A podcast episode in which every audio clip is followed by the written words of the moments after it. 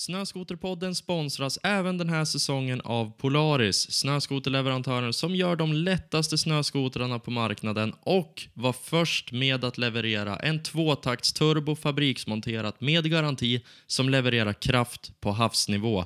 Jag är stolt, jag är hedrad. Tack så jättemycket Polaris.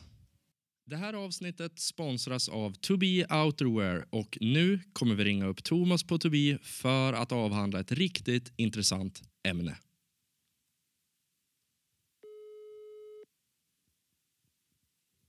Ja, Thomas. Tjena Thomas, Erik Holmgren, Snöskoterpodden. Tjenare Erik. Tja. Hej! I- idag, ja men det är jättebra. Jag hoppas att det är samma med dig. Ja, det är det. Absolut. Härligt. Idag så ska vi prata lite grann om underställ, har du skvallrat för mig. Ja, precis. Det som inte heter underställ på norska utan undertöj. För annars så pratar man om något annat. Ja, vi lämnar den diskussionen där. Eh, men eh, vi ska prata lite mer specifikt om merinoull. Ja, exakt. Och det här är mitt favoritämne. Så utmaningen är ju att prata kort om det här.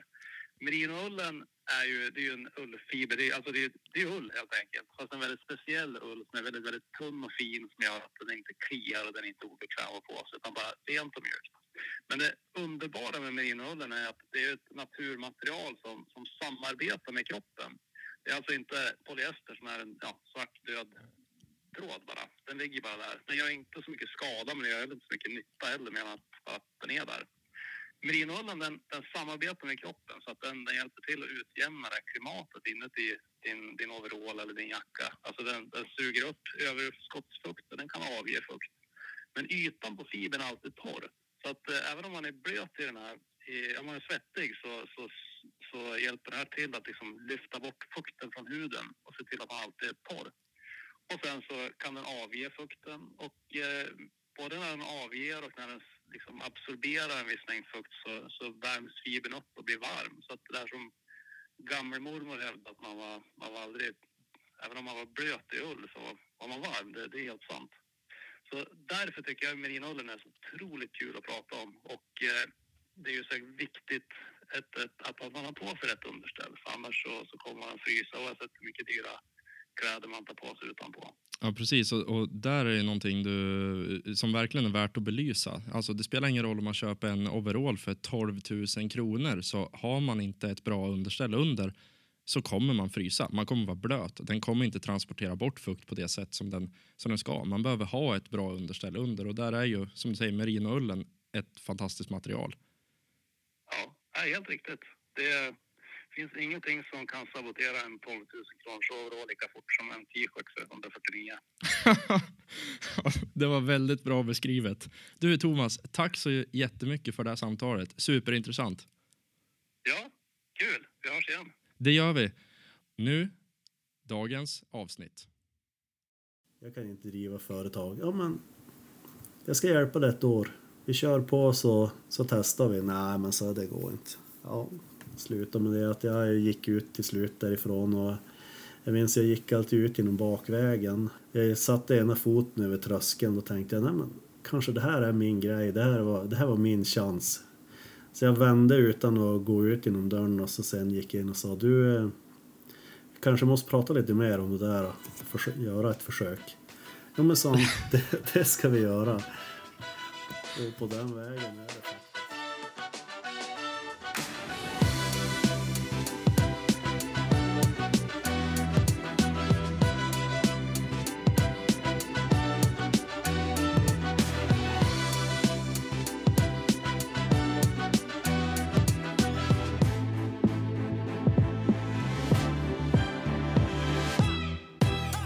skoteråkare där ute och välkommen till ännu ett avsnitt av Snöskoterpodden.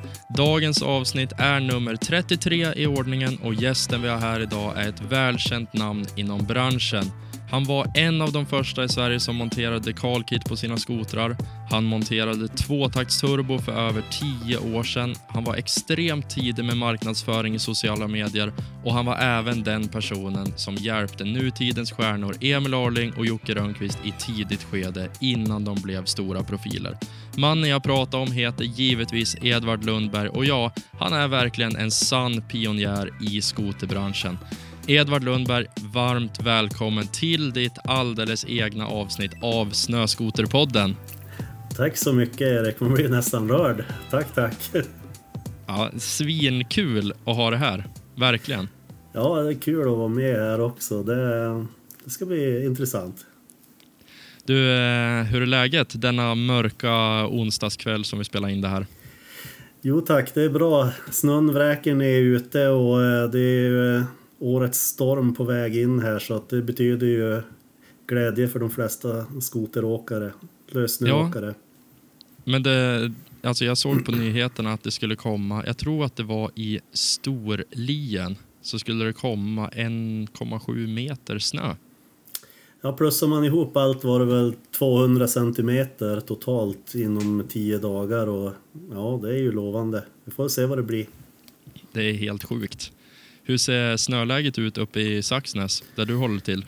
Saxnäs är okej. Okay. Det är körbart, 80 centimeter ungefär. Eh, puder, inte, inte så bra botten, men den här snön den är ju väl, väl efter eftersökt så det här blir ju perfekt. Nu blir det åkbart, fullt åkbart. Ja, och det som verkar så jäkla bra också, eller ja, både bra och dåligt, det är ju att eh, det verkar som att det kommer blandas med lite regn, lite tö. Alltså visst, det kan, det kan vara negativt om det fryser på, men det kan också bli skitbra att det blir en, en så pass grov grund. För sen när det fortsätter dumpa under säsongen så kommer det bli helt magiskt. Jo, det blir ju, det blir ju botten nu, men eh, det är väl risk, lite risk för um, lavin, lavinproblem också. Man ser det, det här uh, pudret i botten och så nu väldigt blöt snö ovanpå. Det blir skikt så att mm. ja, det blir till att vara försiktig också. Tänka sig för. Det är någonting att tänka på, helt klart. Du, eh, vad har du gjort idag? Skruva ihop skotrar. det är ju eh, varje dags göra nu. Och vi fick faktiskt årets första boost idag, Emil Alings boost, så att han är ju nice. helt, han är helt stoked alltså. Han har ju ringt och mässat eh, var tionde minut hela dagen så att det, det blir kul. Riktigt roligt. Hur, eh, hur är känslan då som skoterhandlare att få sätta ihop den första eh, turbomatade eh, maskinen, alltså tvåtaktsmaskinen? Ja, alltså den här nya boosten, det är ju, hade jag faktiskt aldrig kunnat tro att de skulle kunna bygga dem så bra som de har gjort. Så att det, det är ju nästan en religiös upplevelse att se hur fint de har fått till allting. Det, det är helt, helt fantastiskt alltså vad det är väl ihopsatt. Det ska bli väldigt roligt att, att se vad den här maskinen är kapabel till. Det kommer förmodligen tänjas på en del gränser. Eh, en del gränser. Det finns inte så många som kan ta den här uh, maskinen till vägs ände. Den, är, den här är, det är bara föraren som är begränsningen. Ja, jag skulle tro det. Du, eh, vi är inne i januari månad nu när vi spelar in det här. Eh, skulle du säga att det här är en vanlig dag som skoterhandlare i Sveriges inland, att man sätter ihop maskiner? Ja, det är det ju. Det, vi får ju olika olika laddningar så att säga. Vi har ju fått eh, två laddningar här i december och nu, nu kommer ju januari-maskinerna här så att eh, det här är ganska vanligt. Vi brukar väl ha varit lite tidigare. Vi har väl eh, brukar kunna leverera maskiner redan i oktober och före skoterns dag tidigare men nu har vi de här eh, utmaningarna som covid har gett oss och det, det är mer än vad, vad, man kan tro. Man tycker att ja, men nu har det på att lätta upp och så vidare men eh, det är mycket som spelar in som är, gör att det blir problem. Mm. Ja men verkligen. Det är någonting som man ser över hela världen i typ alla segment. Och det är inte bara att det är problem att få tag på delar och komponenter för att sätta ihop maskinerna. Sen när man lämnar över maskinerna till fraktbolagen, då kanske det normalt tar sex veckor att frakta från USA till Skandinavien. Men nu kan det ta tio veckor, tolv veckor istället. Så det, alltså, även där spricker tidsplanen. Så det är ju äh, det är totalt kaos. Men vi är ändå väldigt förskonade i skoterbranschen kontra exempelvis cykelbranschen som, ja, det är, som är ännu större.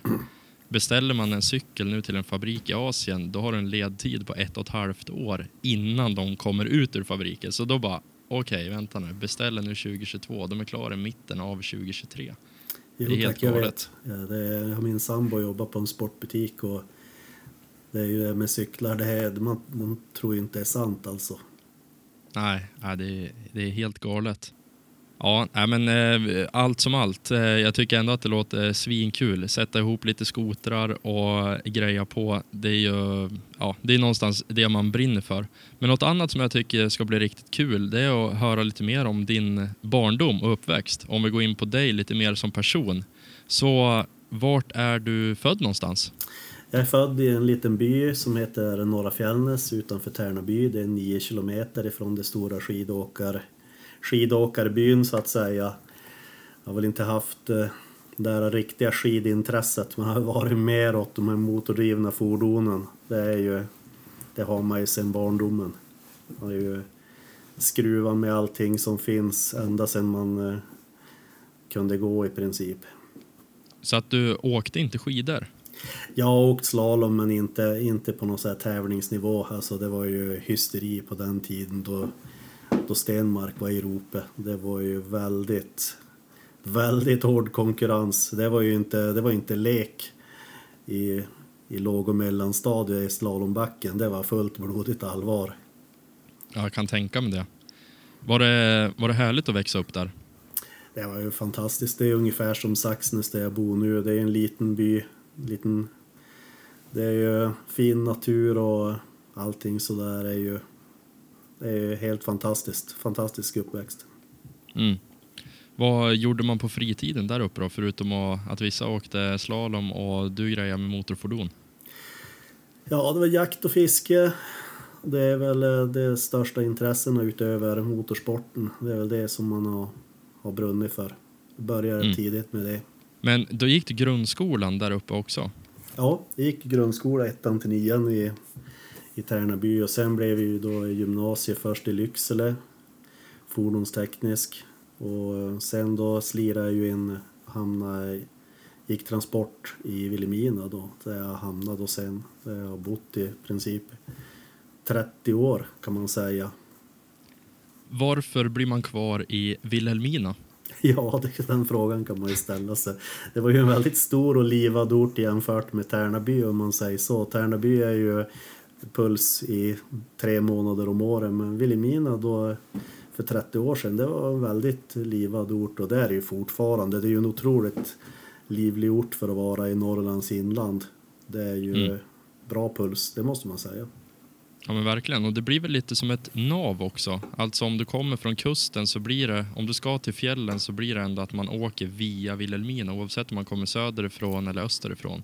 Lite grann. Ja, ja men det blir ju så. Det är ju, det var ju, Vilhelmina var en stor gymnasieort då, som sög upp alltså mycket skolelever och ungdomar ifrån grannkommunerna. Så det, det, var, det var roligt. Men du gick fordonsteknisk på gymnasiet. Mm. Vad, vad ledde det till för, för första jobb sen? Ja, alltså det var ju lastbilsbranschen och entreprenadbranschen först man, eh, man hamnade och olika jobb fram och tillbaka och ja, det är ju, allting var ju ändå bara som en, en, en plan för att ha råd att hålla på med, med skotrarna här. Det är ju det som är hela tiden har varit grund.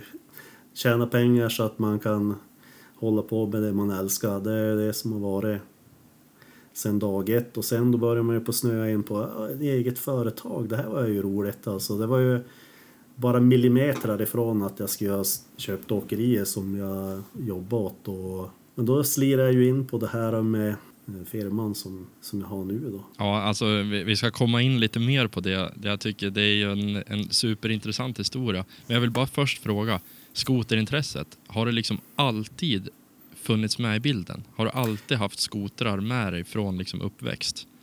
Ja, alltså det har ju varit, eh, man har ju varit en nörd eller ja, prylfantast ända sedan barnsben. Alltså det, det, det har ju varit 100 procent hela tiden. Det var det. Och det är det fortfarande. Jag kan inte fatta det själv. Det är många som frågar hur orkar du? Fan, du håller på med det här si och så många år utan att gå in på hur många år det är. Utan det, ja, det, är, det är samma intresse varje år och nu de nya maskinerna kom, det, man är ju helt, man är helt sjuk. man vill bara ut och åka och modda och hitta nya förbättringar.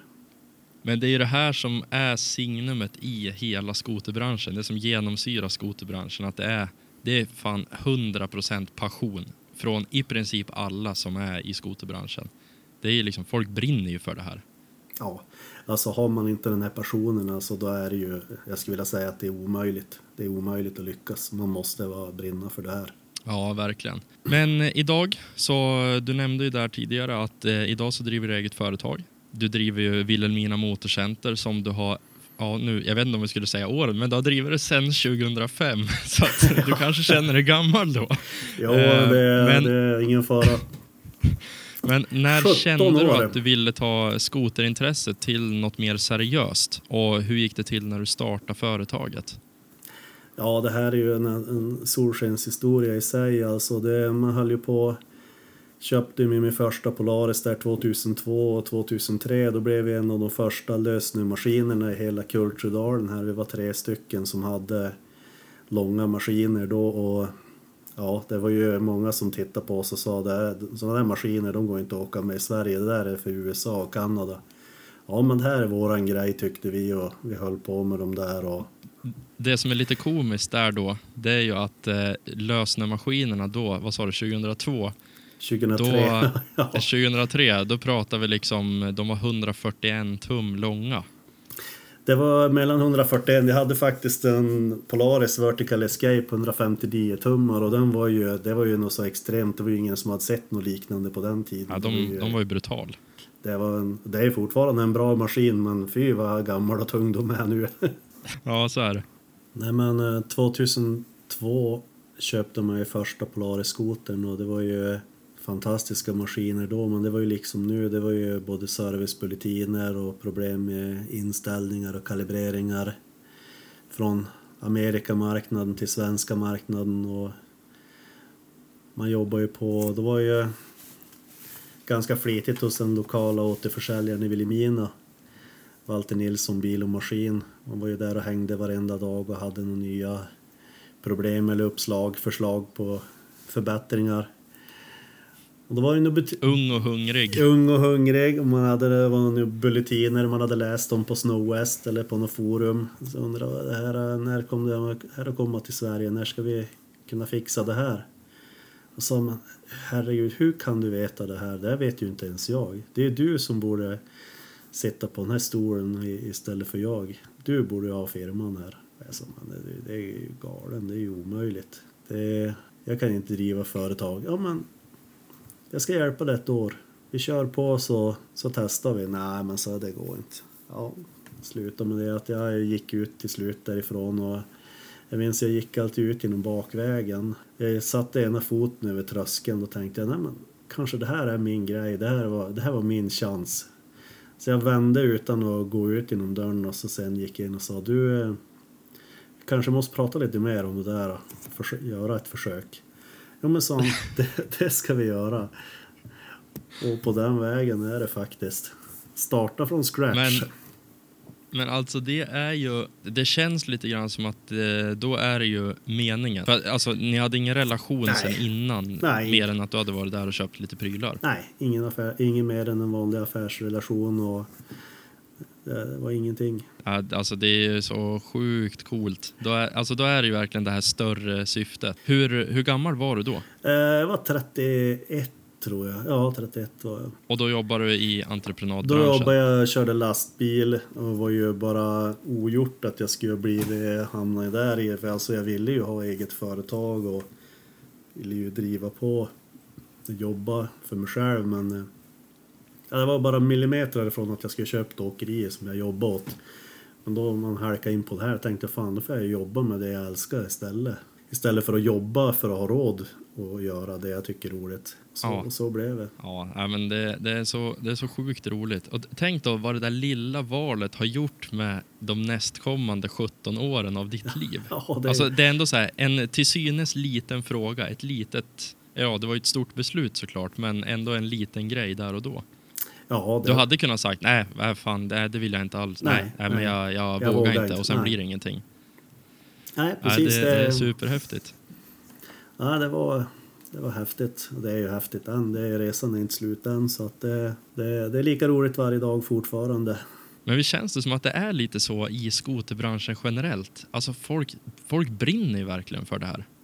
Ja, men så är det ju. Alltså, brinner man inte har passion för det här, alltså, då går det inte att hålla på med. Det är ju, man ser som nu då de nya modellerna kommer, det är ju som en julklappsöppning då man öppnar kartongen vid varje ny modell fortfarande. I alla fall för mig. Det är, det är, och, och se kundens glädje när han får, får sin nya maskin, det är ju den största tillfredsställelsen. Det är ju fortfarande, det är ju en, en av de stora drivkrafterna. Ja, jag, jag förstår. Det måste vara riktig njutning. Och just se liksom framstegen från, ja, men från 2005. Alltså det är ju så sjukt mycket som har hänt sedan 2005. Ja, jag, jag minns eh, jag och min åkar, en av mina åkarkompisar då från 2011 då ProRiden kom då sa vi det alltså att alltså nu har, nu har skoten kommit till vägs ände. Den kan inte bli något bättre än den är. Och det var 2011 då vet vi det att det är ju ett kvantumhopp varje år. Varje år blir det ju mycket, mycket bättre. Men det känns också som att så har, ju, så har man ju tänkt i alla tider. Det spelar ingen roll om man kollar tillbaka på en Skido Elan när den kom. Då tyckte man att det var liksom det brutalaste som man kunde åka med i, i snö. Ja, visst. Men liksom, gränserna flyttas verkligen. Men tänk om vi adderar 20 år från där vi är nu. Alltså, för just nu känns det som när det har kommit med, med turbomatad tvåtaktare, det är Mm. liksom kortad tunnel, det är fotsteg som inte, som inte fastnar någon snö på alls. Vad är det som ska kunna bli bättre? Liksom, man kan inte föreställa sig vad som kan bli bättre egentligen. Nej, utan det är väl, det är väl då de har lyckats eh, hitta ett sätt att eh, lagra elektricitet. Det är väl det som är det nästa. Elmotorerna finns ju redan men eh, batterierna för en elskoter de, de är inte riktigt där än. Utan då de har hittat ett sätt att, att lagra strömmen då, då, då vi får den första elskotern med kanske 10, 15, 20 mils räckvidd eller ännu längre, kanske 50 mil på en laddning. Då snackar vi. Ja, det, det är verkligen framtiden. Två- Och tänk att kunna styra effektuttag och allting. Det är ju... Nej, det ska vara grymt. Och helt ljudlöst. 200 elhästar helt ljudlöst med 50 mils räckvidd. Då snackar vi. Ja, verkligen. Det blir spännande.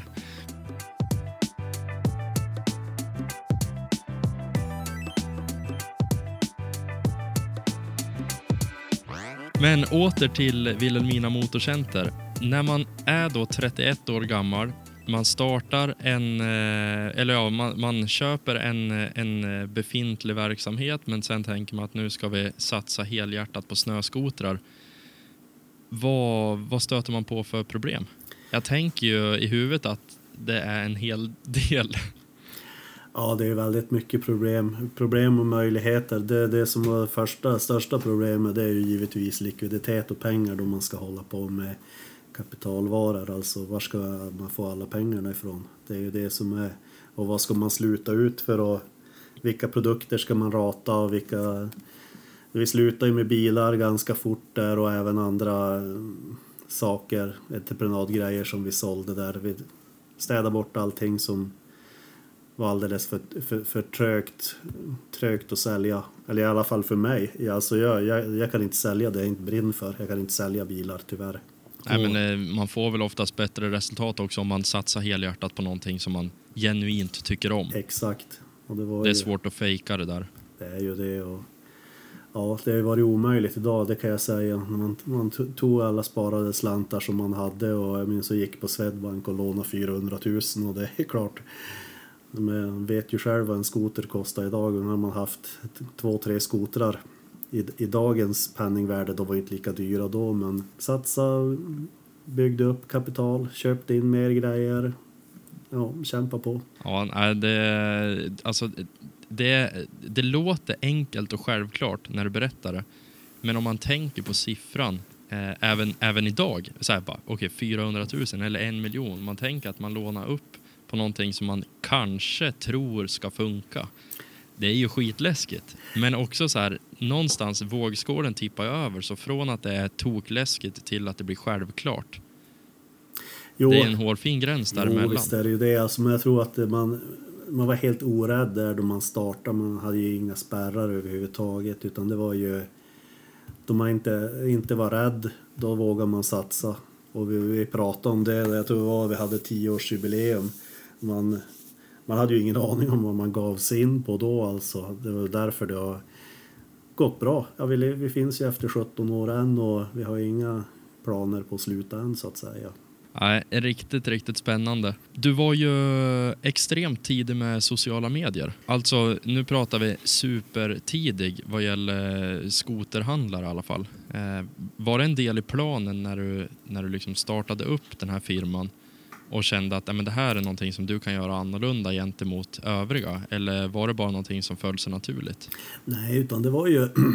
vi, vi startade ju med eh, våran Facebook-sida både på vi hade ju privat då, men då även gjorde även en företagssida, vilket var väldigt tidigt. Och man såg ju vilken, vilken marknadsföring, vilket, vilket genomslag det gjorde varje sak som man la ut. Alltså i, i, i mod, modbyggandets eh, guldålder där i början på 2010-ish. Alltså det var ju, vi fick ju väldigt mycket eh, jag menar alltså folk ringde, det vill jag också ha, det ska vi ha. Vi såg på Facebook och ja men vi fick, och vi fick jättemycket följare också tidigt så att det, det var väldigt bra marknadsföring.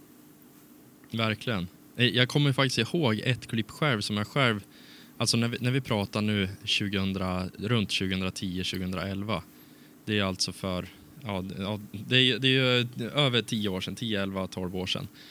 Det är ju alltså det har ju hänt så otroligt mycket och ett klipp som jag speciellt kommer ihåg där, jag tror att det var när ProRide-chassit kom i Pro RMK, du vet den här silvriga. Ja. Då var du rejält nerkörd på en myr. Eh, alltså det var liksom snö som täckte huven, det var upp över, alltså upp mot styret och den var helt nerbruten på sidan. Och då var det så här bara, ja men här, alltså ett, ett vad ska man säga, ett dåligt mobilklipp där du bara så här, okej, okay, kolla nu, nu ska vi demonstrera den här maskinen, vad den går för. Eh, det här är inget problem alls. Och sen så ställer du på ena sidan, trycker fullt, bara ruskar lös skotern och den ställer sig liksom rakt upp och kör iväg. När man såg det där då som privatperson, man var ju helt, alltså förbryllad. Man, man bara, nej men alltså det här, det är, helt, det är omöjligt. Hur kan den gå så här bra i snön? Det, det går inte, det här, är, det här är orimligt. Men det var en sån där smart grej som ni gjorde då, till skillnad från många andra. Det var liksom såna här enkla grejer eh, utåt sett, men det var också väldigt lätt att ta till sig dem som, som slutkonsument. Ja, visst var det det. Och det är klipp eh, både på Youtube, alltså man önskar att man inte hade varit så bonnig av sig då man spelade in det. Men jag kunde ju inte tro att vi skulle få 600 000 views och det var faktiskt min kompis Vesslan som körde. Och det där var också en, rolig grej. Vi hade varit på eh, VM i Malå. Eh, Tucker Hibbert vann stadionkrossen där och då frågade jag, vi hade ju ingen roadshow eller någonting då, så vad ska de göra med den här Pro-RMK efter, efter roadshowen? Nej men det, vi tar väl ner på Skandinavia och ställer in den i hangaren. Men du, eh, sa jag, kan jag låna den i helgen? Det verkar som vi ska få bra snö i Saxnäs. Ja, ja, jag tar den där du. Och det, den, den historien är ju en historia för sig. Det dumpar ju typ 60 centimeter på natten och så spelar vi in det där klippet. Jag, vet, jag, jag minns inte än, jag tror att det är rekord på mest sålda skotrar på en dag. Då vi hade den där provkörningen av ProRiden, första Pro RMK 155 i Sverige. Jag tror jag var sålde 26 på en dag. Det hade inte ja, upp, upprepats sen. Nej. Nej, men det är, det är helt sjukt. Det, men det... det... var ju också en, en revolution i, i, i körställning, tycker jag i alla fall. Ja. Alltså det vart ju liksom att man gick ifrån att ha ett platt chassi till att ha ett stående chassi. Det vart ju någonting som, ja men det kändes väldigt modernt. Ja, gud ja. Alltså det med vikten är ju fortfarande det är ju ingen maskin som är i närheten av vikten som var på de där första. De var ju otroligt lätt och potent mm. mot för vad som fanns då. Det var ju ingen som ens hade någonting i närheten att säga till om. Alltså. Det var ju en enorm revolution. Ja, verkligen. Och det var då det kom eh, Belt Drive och sen så var det eh, limmad framvagn, limmad pyramid. Det var liksom minimalt med skruvar. Precis, det var ju 2011 var ju fortfarande med kedjehus då. Det var det ju. Det ja, var ju 2000, 2013 kom ju med Belt Drive och limmad framvagn och det nära Powder Track fotstegen. Det var ju... Ja, men det, har- det har hänt extremt mycket. Men vad skulle du säga skiljer sociala medier då kontra nu? Ja men alltså då var man ju ensam. Det var ju, fanns ju ingen som höll på att lägga ut och dela och göra enkla filmklipp. Då, nu är det ju, alla har det ju nu. Det är ju till och med ett krav från, eh, ja, från Polaris till exempel att du ska ha en företagssida både på Facebook och Instagram. Och Det känns ju som att det är ett krav från eh, hela samhället Hela- hela att man ska Ja, för att man ska tycka det är ett seriöst företag. Ja, absolut. Det är ju, det är ju där också man kollar om man, om man ska köpa någonting av ett företag. Vad, man går in på Facebook eller Instagram och ser vad pysslar de här med? Vad har de för recensioner och så vidare? Vars håll de till och är de aktiv? Är det något för mig? Ja, Exakt, man bildar sig en uppfattning. mm. det blir så. Men något annat förutom sociala medier som det har varit väldigt fokuserat på genom åren, det är ju prestandaprylar överlag. Allt ifrån variatorkit till mattor till turbokit. Eh, turbo som du för övrigt monterade för över tio år sedan. Bara Ja. det är ju liksom ja, okej, ganska sjukt där och då. Men vad är det som driver dig framåt i de här segmenten? Det känns lite grann som för mig i alla fall som att du söker efter problem. Du vill liksom göra det där, det, det där eh, omöjliga möjligt. Ja, det, men de där första turbokitten då var man ju verkligen tvungen att älska problem så att men det var ju en sån otrolig tillfredsställelse då man fick det att lira. Det var ju helt fantastiskt alltså. Och man såg ju på amerikanska skoterfilmer, de har ju lite annat att jobba med där men vi har ju andra svårigheter här. Vi har inte samma höjd som dem och så vidare. Och det är lättare att få det att funka på hög höjd. Det är inte lika noga. Det blir en väldigt stor trimning här nere på så kallad havsnivå där vi där all körning är i Sverige kan man säga. Det är på havsnivå. Det blir väldigt Mm. stor trimning. I, I USA eller Kanada där är det ju mer en andningshjälp för att återställa effekten.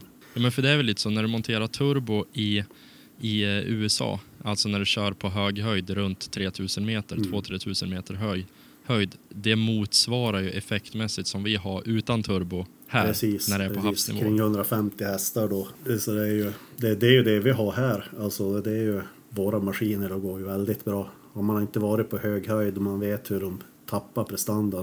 Det är ju en chock första gången. Absolut. Mm.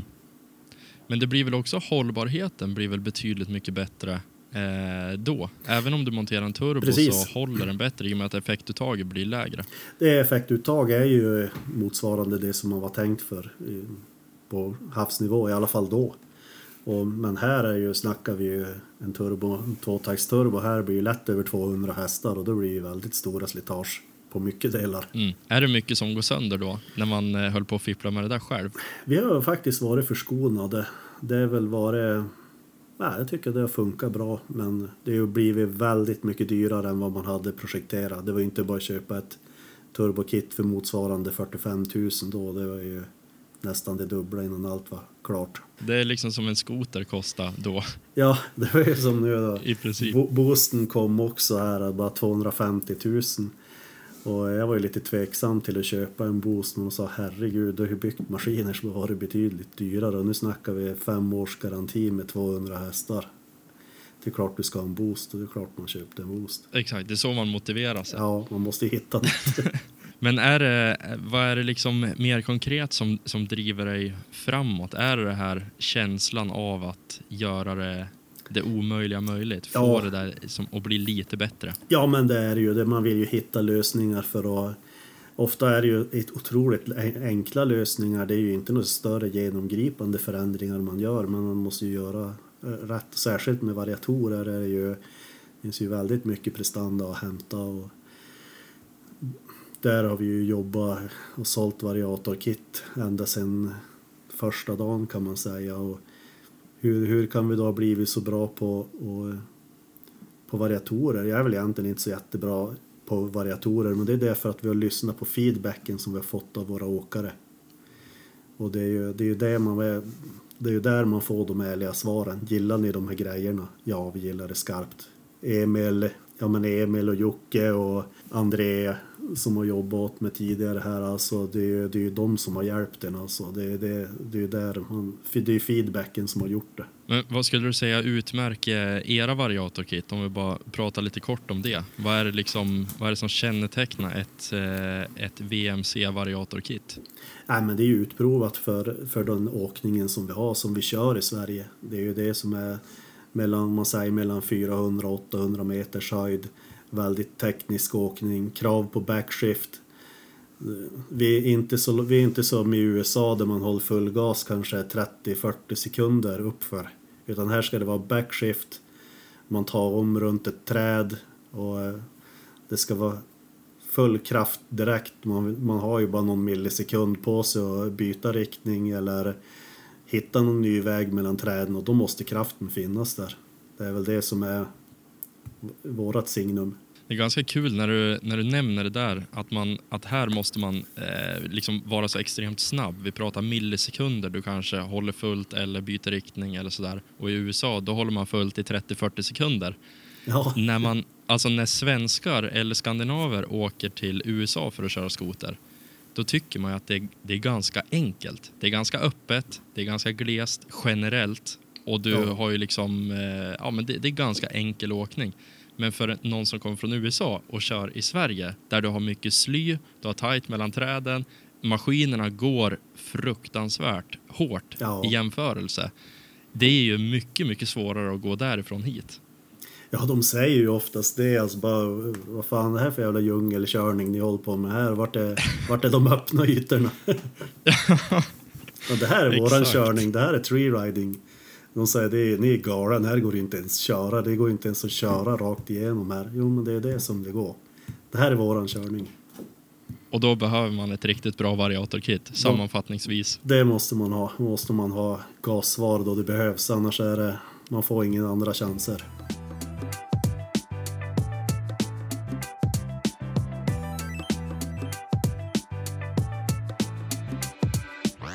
Vad är det som gör skoterkörningen så eh, rolig enligt dig?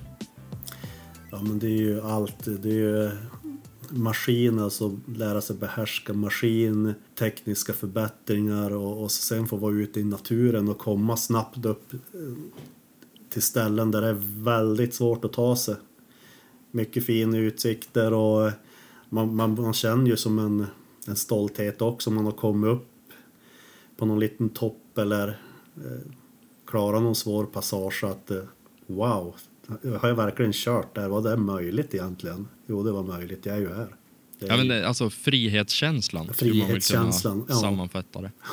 Precis. Det är ju ingen annan som har tagit mig hit upp än jag själv och min maskin. Så att det är ju det, är det som är grejen. Ja, jag, jag håller, håller verkligen med dig där. Det, faktiskt så är det egentligen ingenting annat som kan jämföra sig med, med en skoter i det där. Just att man kan köra både uppför och nerför och i branta lutningar.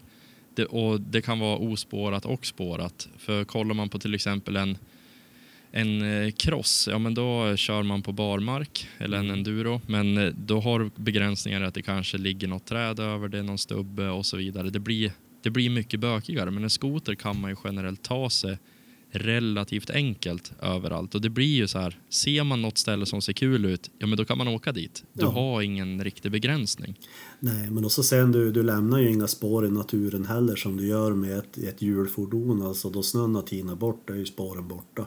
Nej, så det är extremt skonsamt mot miljön ur, ur den eh, Ja. synvinkeln också. Mm, Om det har tillräckligt stort snötä snötäcke, det vill säga. precis. Men skulle du säga att ditt intresse, eh, skoterintresset, har det ändrats under årens gång? Om man tänker intresset från att du var 31 år och du tog över firman tills att eh, tills idag.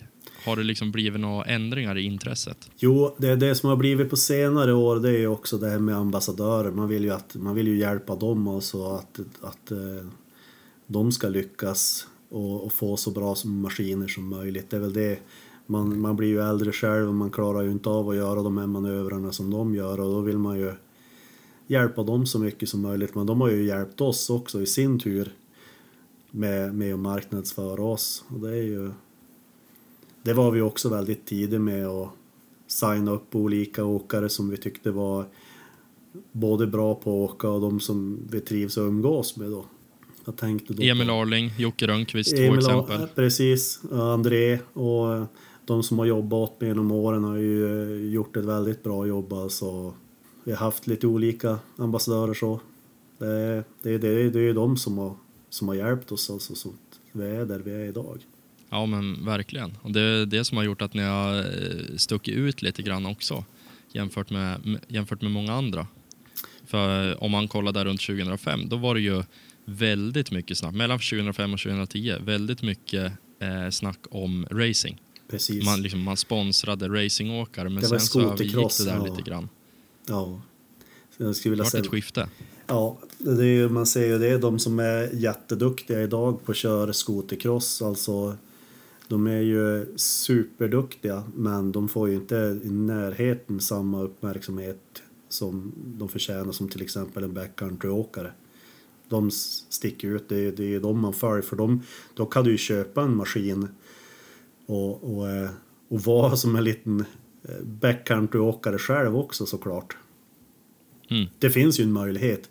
Det är väldigt svårt att ställa det på startlinjen med en, en ProMod-maskin och, och köra en crosstävling idag. Det är inte många som, som klarar av det eller har möjligheten till, en, till ens. Nej, det, Det är inte blir Wahlmans liksom, grej. eh, racing.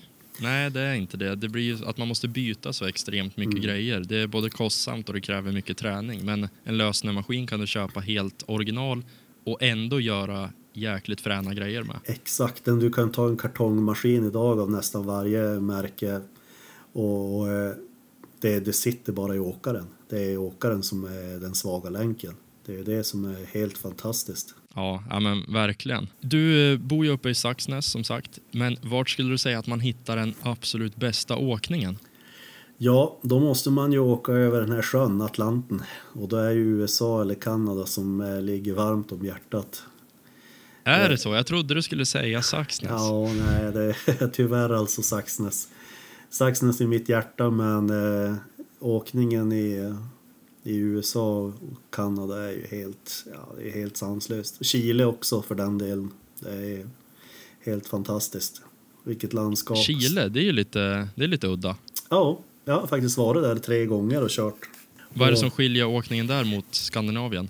Ja, det det är det att du, på södra halvklotet har de ju eh, vinter då vi har sommar. Så att man kan ju dra igång säsongen redan i början av augusti. Då har de ju full vinter och puder. Men har, alltså, är det skotrar på plats där eller måste man flyga ner skotrar eller hur ser det ut? Nej, det är ju Sledchile Cesare i samarbete med Burant och har ju en, en station där med, med maskiner. Så att eh, det är häftigt. Och USA och Kanada, vad är det som eh, skiljer där, tycker du, mot Skandinavien? Ja, USA, eh, Island Park är ju eh, helt fantastiskt. Man förstår ju varför vissa fabrikat och även eh, åkare har sin bas där. Det är ju helt sanslösa snömängder där. Och det är inte så högt heller så att det, det är ju lite effekt kvar i både maskiner och människa där. Så att eh, Island Park i, i Idaho, det är ju verkligen en pärla.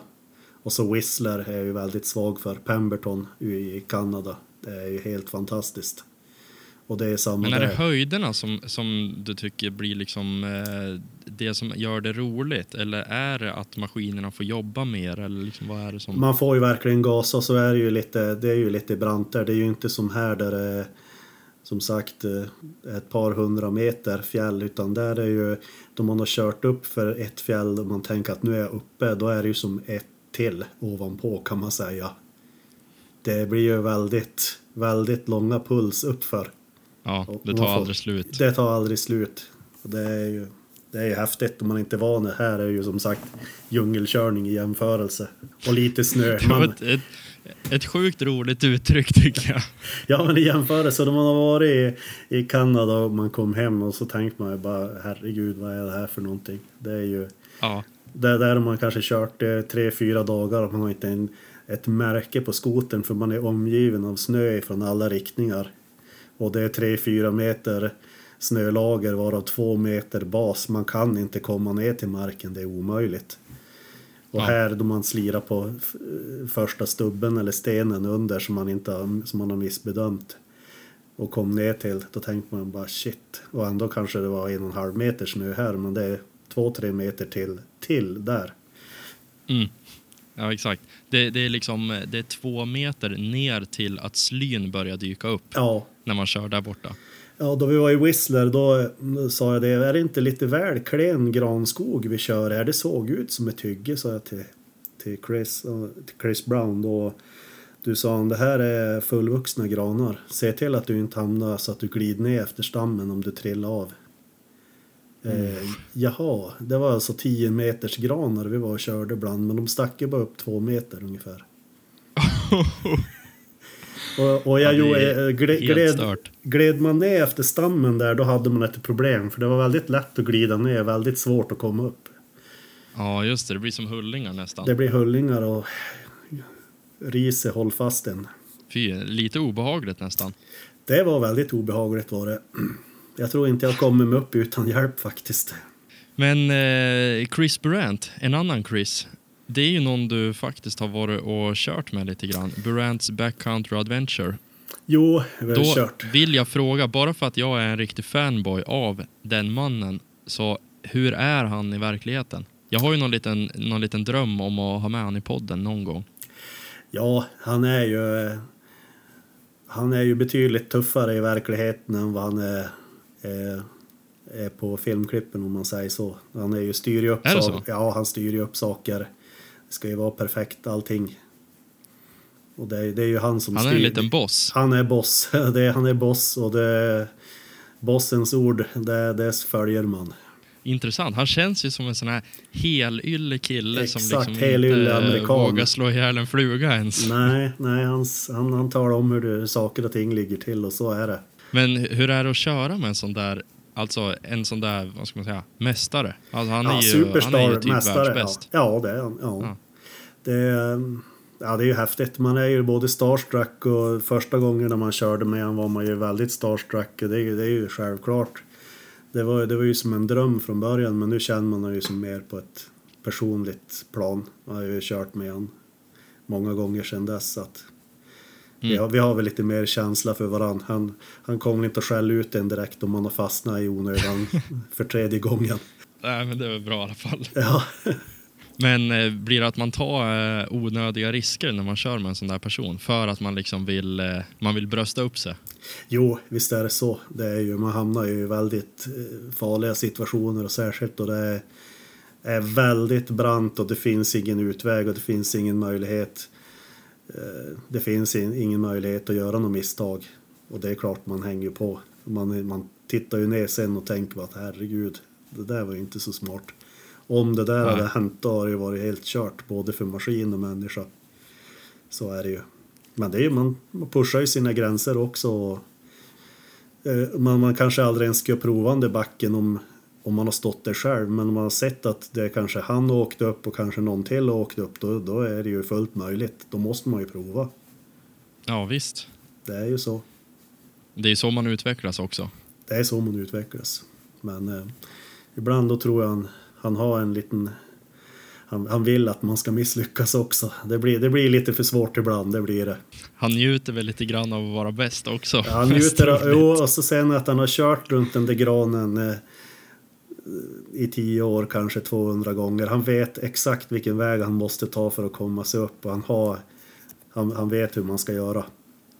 Och så kommer han där själv. Ska jag ta höger eller vänster? Och då är det kört redan där. Ja, jag, jag kan faktiskt föreställa mig att det kan vara så. ja. Men du, eh, om man skulle vilja åka utomlands och köra skoter, du har ändå lite erfarenhet. Har du några tips du skulle kunna dela med dig av? Jo, det är ju... Alltså fara och köra med Durant, det är ju... Eller Chris Brown eller någon annan hjälte. Caleb Kisterke eller någon...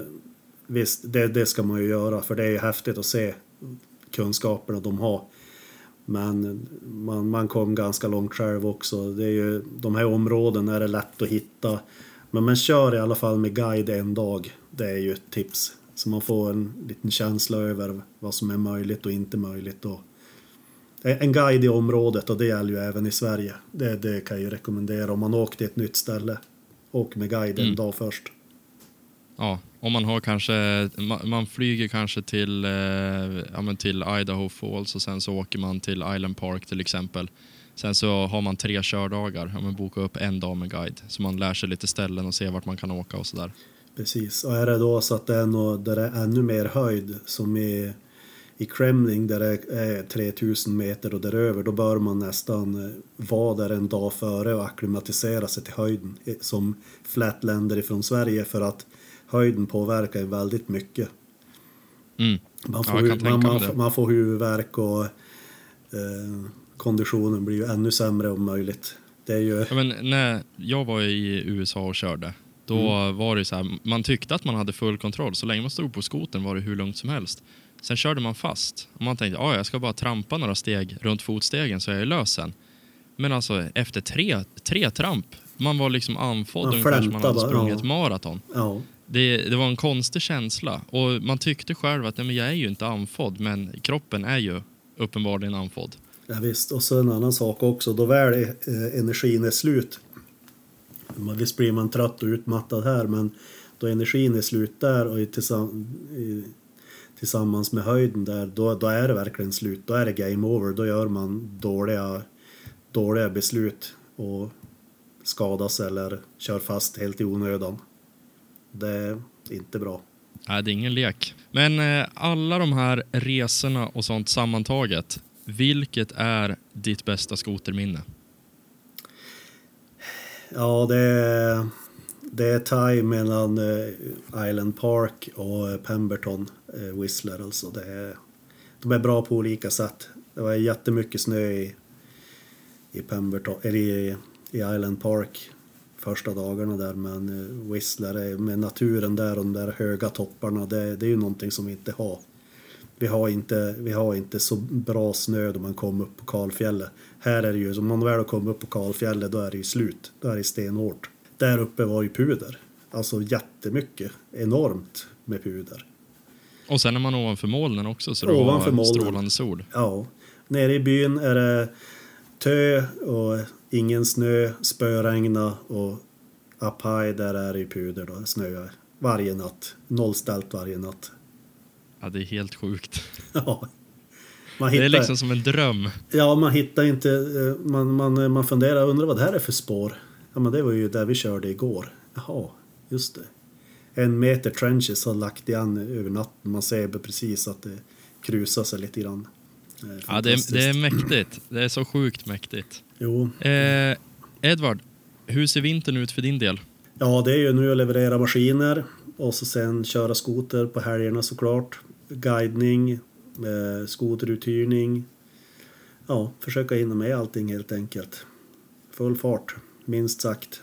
Det är fyra månader av full gas här. Ja, det är ju så. Det gäller att, att smida medan järnet är varmt. Det är ju det. Nu är jag väl inte direkt eh, arbetslös på de andra åtta månaderna men just här eh, med, med skoter, då är, det- då är det speedat. Då är det dygnet runt. Har du några mål du skulle vilja uppnå? Ja, det är att bygga ett eh, nytt servicecenter här i Kulturluspen. Det är ju ett, ett mål som jag har för att kunna ge ännu bä- bättre service här i Fjälldalgången. Det är det som är nu som står på tapeten. Just det. Så du är ett litet servicecenter. Eh, Saxnäs servicecenter kan man säga. Ja, det blir nog Kulturluspens, eller Kulturluspens servicecenter. Det ska vara lite krångligt Fränt. att säga också. Ja, exakt. Ingen, om man kommer utifrån ska man inte veta hur man läser det. Nej, nej, nej. Så ska man säga vad tre gånger minst. Ja, exakt. Men då har jag en sista fråga till dig. Och efter de här 17 åren som skoterhandlare, vad tycker du ger absolut mest värde för pengarna att köpa till sin skoter om du får rekommendera någonting? Oj, det, det absolut bästa är ju att köpa en, eh, ny Matrix kan man ju säga. Det är ju best bang for the buck och så sen eh, fixa till variatorerna för dens eh, egen körstil. Det är absolut, där ska man ju börja, absolut. Grymt! Faktiskt eh, riktigt bra tips och det känns eh, ännu bättre med tanke på att jag också har beställt den. Så vet man att man är på rätt spår. Yes, du är på Du, rätt eh, spår Erik. Hur har, det, hur har det känts att spela in? Det har känts bra. Jag var lite nervös i början faktiskt. Och som vanligt med mig och tekniska problem med allehanda gadgets. Så att, eh, nej, det, var, det var riktigt roligt faktiskt. Jag har sett fram emot det. Vi kan ju säga nu till poddlyssnarna, nu när vi är i slutet av avsnittet så kan vi ju faktiskt erkänna att vi var tvungna att ta om här i, i början på grund av ett, ett litet tekniskt fel. Ja, det kan vi säga. Det var ju såklart mitt fel som vanligt. Men jag tror det blev bättre. Den an- andra versionen blev bättre. Andra versionen blev helt klart bättre. Om man skulle vilja komma i kontakt med dig, hur gör man då? Ja, det är bara ringa till Vilhelmina Motorcenter eller Messenger. Vi finns ju på alla sociala plattformar. Messenger både på Instagram och Facebook och mail såklart. Sen 15 år tillbaka. Ja, helt galet. Ja, Skulle du vilja säga någonting som jag inte har frågat om? Nej, jag vet inte vad det skulle vara. Jag tror vi tycker vi har avhandlat allting. Som sagt, jag skulle kunna skriva en, en bok om allt det här om man bara kom ihåg allt. Men det var en fantastisk resa och den är inte slut än. Grymma slutord. Edvard Lundberg, stort tack för att du gästade Snöskoterpodden.